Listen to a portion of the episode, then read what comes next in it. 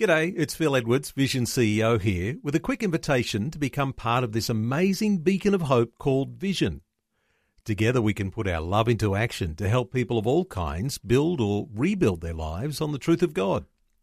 Please consider the part you can play during our upcoming Visionathon appeal, remembering that it's your support that makes Vision possible, including this podcast. realfaith.org.au realfaith.org.au. We arrived finally at our destination on the other side of India. And as we arrived, all the church leaders were on the platform waiting for us to come. They said, We sent you three telegrams. We asked you to come. And I said, Well, I got nothing. I'm here because he asked me to come they said, Don't you know that the other preacher for this Bible class has died? He had a heart attack, he died, and we asked you to come and be the teacher. Welcome to Real Faith conversations about the impact faith has on our lives and the challenges we go through, helping us today and giving us hope for tomorrow. That's real people, real life, and real faith with Eric Skattebo. Well, today we have part three in our series of interviews featuring the wonderful love story of Bill and Glad Ford. They were married over 50 years and had many adventures as missionaries to India and several other countries. Bill is sharing his and his late wife Glad's story, and what a remarkable story it is. We've heard how their love story began when they were teenagers, and how the Lord led them to be missionaries in India when they were in their early 20s. We also heard how it wasn't all smooth sailing for them on the mission field as they went through the heartache of the death of their second child as a baby. Today we'll pick up this story as they're still missionaries in India, and Bill shares about the incredible ways that God uses them in ministry. All that more is coming up today as we hear more of the love story of Bill and Glad Ford. Well, Bill, looking back on your experiences in India, would it be safe to say that before you went, you had expectations of what life as a missionary would be like, but then when you got there, there were some unexpected twists and turns? Would that be safe to say?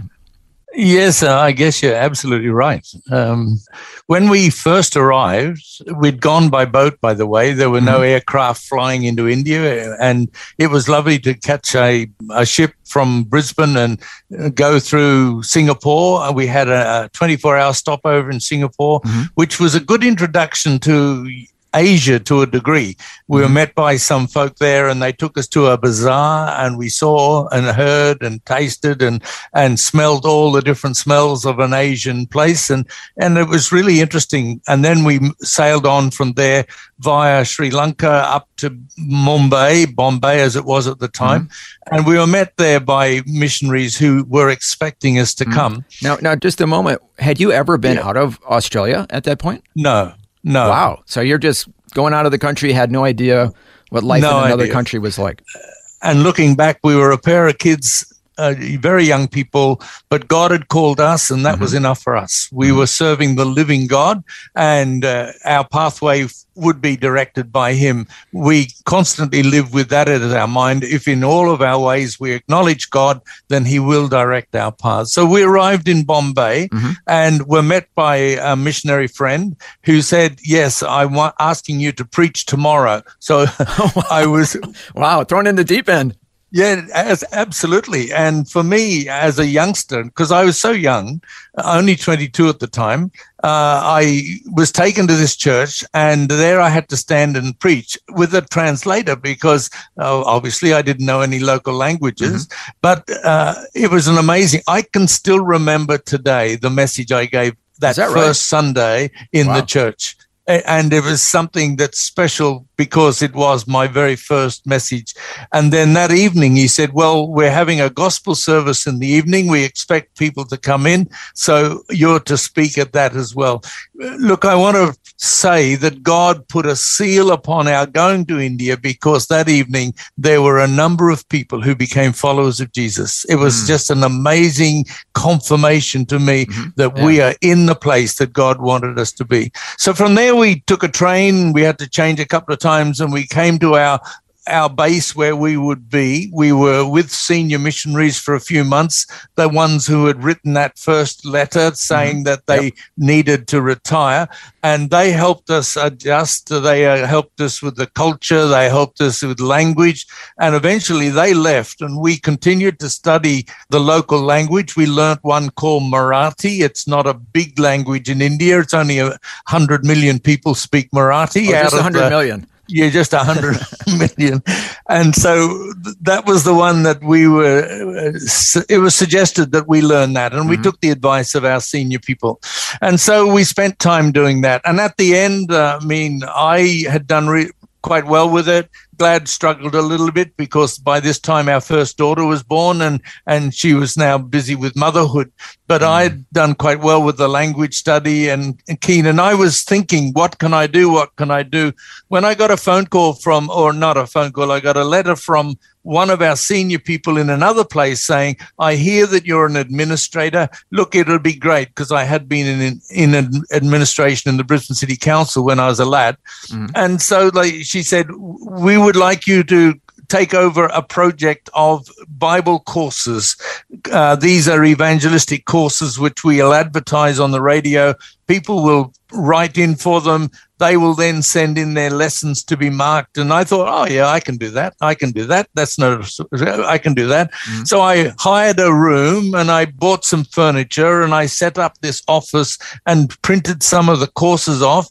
And I thought, well, this is going to be fun. This is what I'm going to do. And this is going to be my missionary service. But just then, a senior person came to me. He was the one who had actually been my examiner in terms of my language study. Mm-hmm. He said, I'm visiting another part of India. Will you come with me?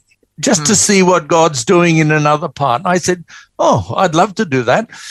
I'll be Timothy. You're Paul. I'll be Timothy. Uh-huh. I'll carry your bag because he's a, an older man. Uh-huh. And so we got in a little train. And it took us a day to travel right across India. It was a um, steam train. It was slow. It stopped at every station. It was awful. But we arrived finally at our destination on the other side of India.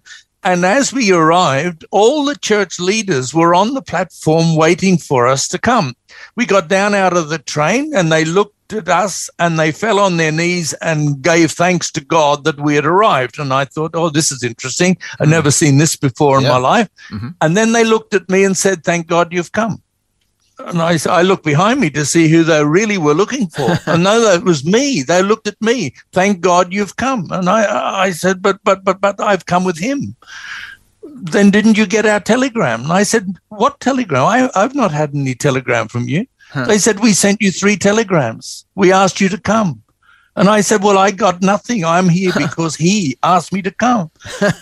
and I, I said, Well, what, what, why? And they said, Don't you know that the other preacher for this Bible class has died? He had a heart attack. He oh. died. And we asked you to come and be the teacher.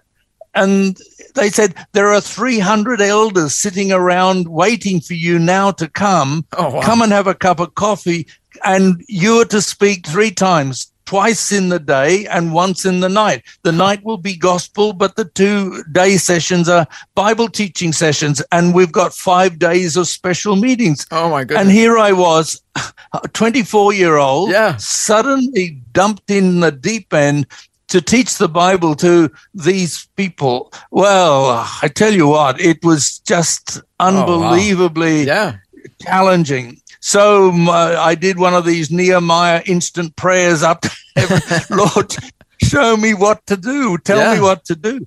And immediately it flooded my mind. I've got 10 teaching sessions. I've got five gospel services to take in this next week with these 300 church leaders here waiting for me to teach them and the other man, of course. He mm-hmm. was a senior man. He's uh, the, the well respected person. I'm completely new to them all and I'd never done anything like this before. And suddenly I have to teach these 300 people. Well, the Lord put it in my heart to teach First Corinthians of all things. I don't know why, hmm. but still, that's what I did mm-hmm. because mm-hmm. I had learned First Corinthians very well in Bible college because there are six evils in the church and there are four questions they ask the apostle paul so there's my 10 sermons so i Look, it was a, one of those lovely experiences when you realize it's not you, but it's mm. God who's doing it. Mm. And I stood up to speak to these elders. These were the church leaders of the area.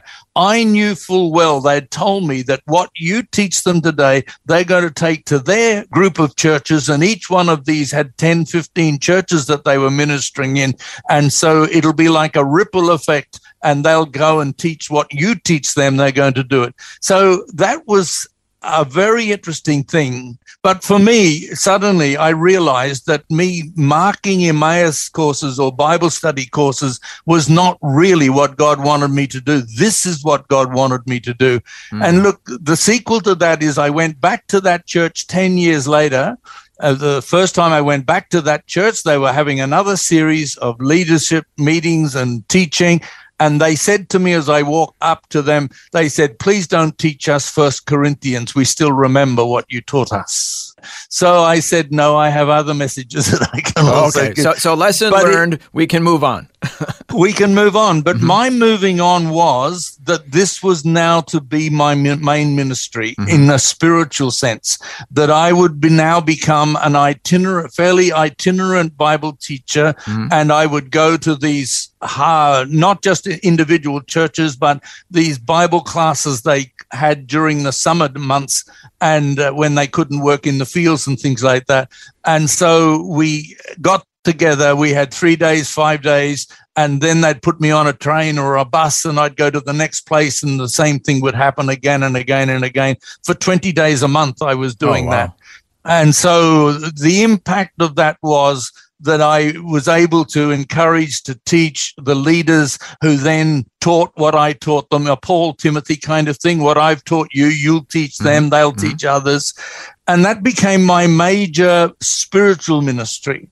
But in terms of my local ministry, we had a local church and I was obviously doing as much as I could there, but I was away many of the times. Paul Glad was at home with the children, but mm-hmm. that was the wonderful support that she gave to me, uh, asking me to go or allowing me to go, and mm-hmm. while she looked after the children.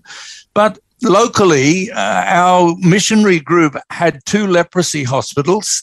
They also had two orphanages, and then they had a little general hospital as well.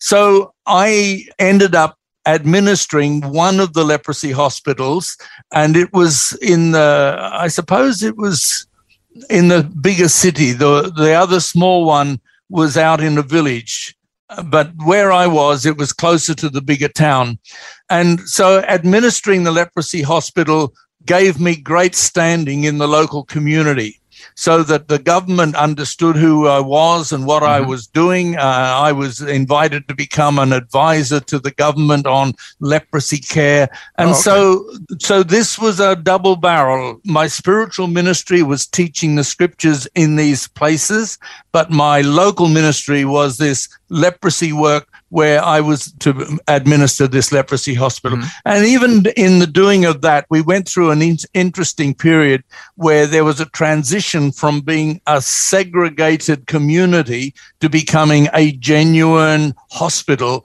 where some surgery was done, where we would treat people until their leprosy was under control, then we'd send them home. In the past, people with leprosy were just literally segregated and kept away from the mm-hmm. community. Yeah. They're more or less like an asylum. But in those days, in my day, it all changed. And there was a program that the government had instituted, which we then took on board, and they asked us to do so. They called it SET Survey, Educate, and Treat. And so we had to train some young lads, uh, about a dozen of them, to become in their term, paramedic workers. They weren't doctors, they weren't fully qualified, but they were people who I could identify leprosy, they could educate people about leprosy, and then they could supervise the treatment of the people under the direction of a doctor. Our guest today is once again Bill Ford. He's sharing about his and his late wife Glad's time as missionaries in India and all the remarkable ways that God used them in ministry. We'll hear more of their story and how their time in India came to an end when we return right here on Real Faith. The Word for Today is Australia's most widely read daily devotional, designed to give you practical teaching to keep you focused on your relationship with Jesus. Read it online or subscribe to the free printed edition at thewordfortoday.com.au. You're listening to Real Faith conversations with real people about how God works in their lives. If you want to know more about integrating faith into your life, our website is realfaith.org.au. Just go to the website and you'll find helpful articles about the impact faith can have on your life. Once again, that's realfaith.org.au.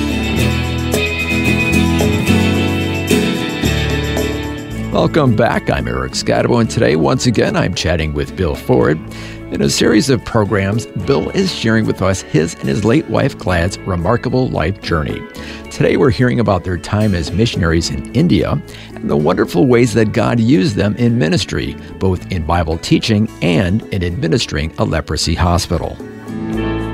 So it sounds like the spiritual teaching part and the administration part of the leprosy hospital, yeah. they kind of worked hand in hand because Absolutely. the one gave you standing in the community. Absolutely. Mm-hmm.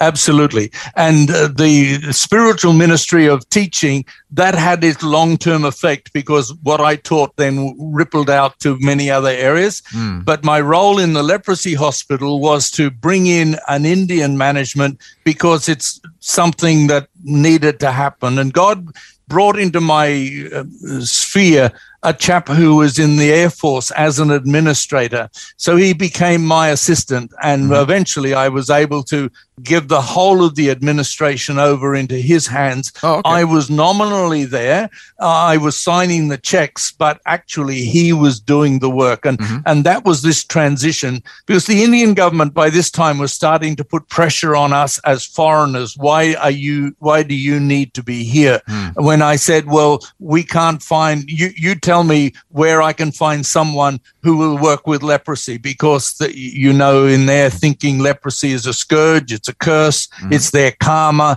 Uh, you don't mess with karma.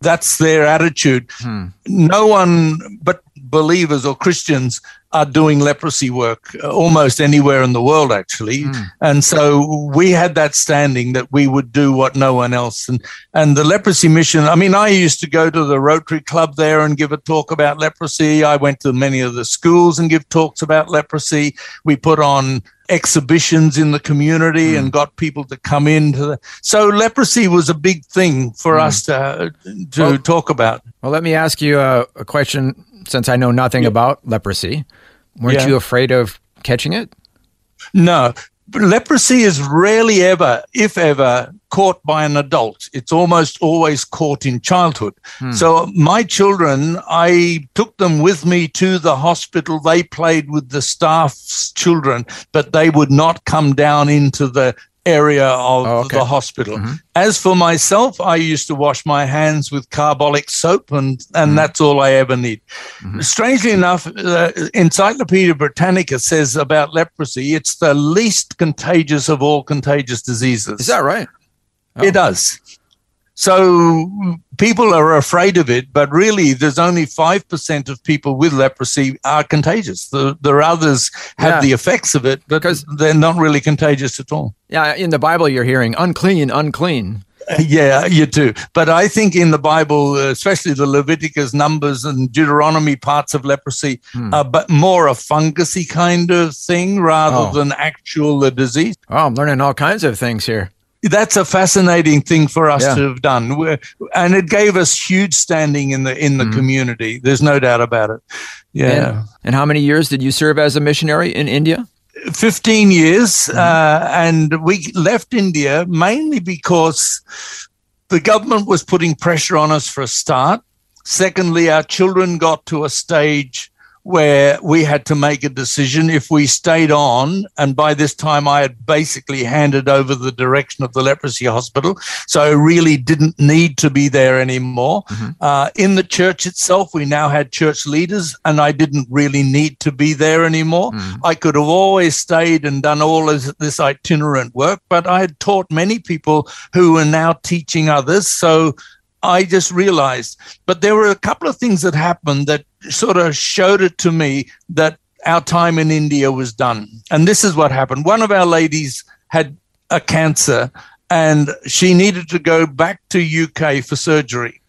To do that, she needed a no objection to return visa, a particular visa that we could get and gave us three months of being able to go out of the country and then come back again with no no questions asked. Mm-hmm. So I had to go to the city, the big city, which was an overnight train trip, to get her visa so that she could go to England, have her surgery, come back again. So I went and I got the visa very quickly in the big city. But then I thought, what am I going to do? So I decided to go to the Bible Society office because they had just published a uh, a new Bible, which today is for us easy, but it was good news for common men. And it was a limited English uh, words, a thousand English words Bible. So I bought a copy, sat in the park, and started to read it Matthew, mm-hmm. Mark, Luke, John. And when I got to John, I came to chapter 5. And verse 36 says, The works the Father has given me to finish. Oh, that stood out. Remember when I went to India, it was what I saw in John chapter 20, verse 21, that sent me to India. Mm-hmm. But here is a verse which is saying Jesus came to finish a work. And that stood out to me. Then in chapter 8, chapter 12, the same there until I come to chapter 17. I have glorified thee on earth. I have finished the work you gave me to do. And I, I was shocked I went on to the Acts of the Apostles. The Apostle Paul goes on his first missionary journey. And in chapter 14, verse 25, 26, he comes back having finished the work. Mm. And it was standing out to me in that park down there in, in that big city. Hang on. The older missionaries, some of them had been there 30 years, 40 years, 50 years. Mm. Jesus did what he had to do in three years. And now I've done what I have to do in, that's how I understood it. I've done what I have to do here in India in 15 years. So I went back and I said to Glad, I think the Lord is saying that we're finished mm-hmm. here. And she looked at me and she said, But, but, but. And I said, No, well, I told her. Then I went to one of my Indian friends who was a senior person there and I said, Look, I believe God is telling me that our work in India is finished. Now, for myself, from a human point of view, I was in my prime. I was late 30s. I was confident. I had openings here, everywhere. And yet God was saying, You've done it. You're finished. I felt. So, what do we do? So, Glad and I decided that we would fast and pray and so we left our home. We went out to a mango grove. We asked permission to sit under mango trees and we prayed and we read scripture and we said, Lord, show us exactly what you want us to do. And so, having prayed and that we spent the whole six hours out there, came back home. And would you believe at home there was a letter? And that letter came from a church in Western Australia and it said, if ever you decide to leave India, would you consider coming to be a pastor in our church? Wow, it was like a whole new direction. Now, for our children, it was a critical time. Our older girl was about to go into high school. And the other thing in the church that really troubled me was this a young person came to me and said, Will you pray for me? And I said, Of course. Mm-hmm. I said, Have you prayed? Oh, no, I don't bother to pray because your prayers are more valuable than mine. Hmm. And I thought to myself, now that is not good. I'm standing between this person and the Lord. And that's not the role that I want to be. That's wrong. She needs to know that she can directly go and ask the Lord. And so there were these several things our children's education, these scriptures that were showing me I had finished the work. And so when I went to this Indian man, my friend, my counselor, my mentor, an older Indian man, I said, I think God is telling us. His immediate reaction was, No, brother, no, no, no, we need you. And then three days later, he came. He said, Do you know you're absolutely right? It is our job, our responsibility now.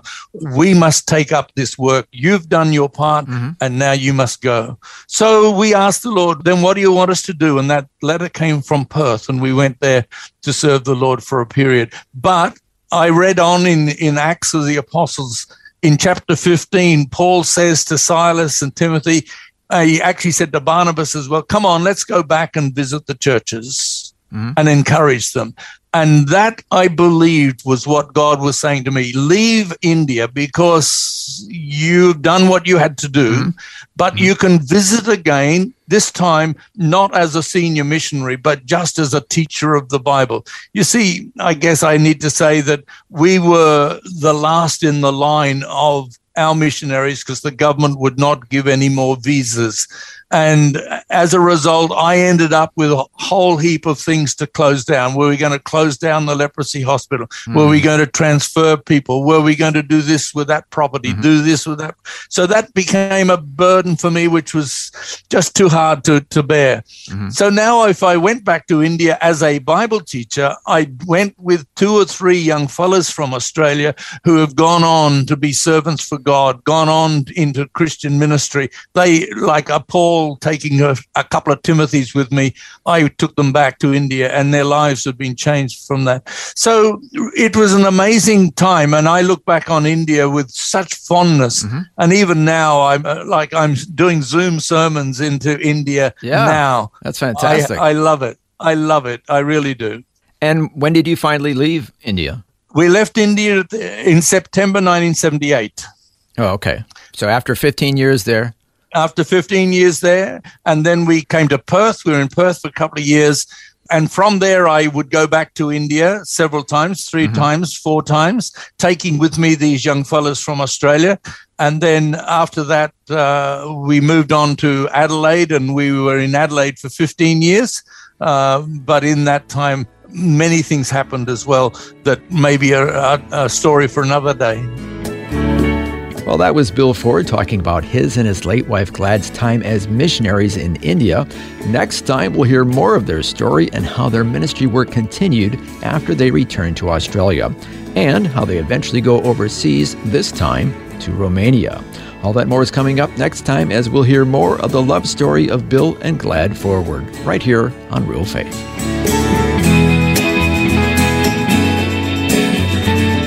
You've been listening to Real Faith. And if you have any questions or comments, you can send us a message through our website, realfaith.org.au. That's realfaith.org.au. Real Faith is a production of Vision Christian Media.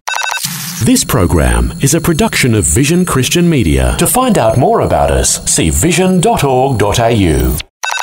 This program is a production of Vision Christian Media. To find out more about us, see vision.org.au.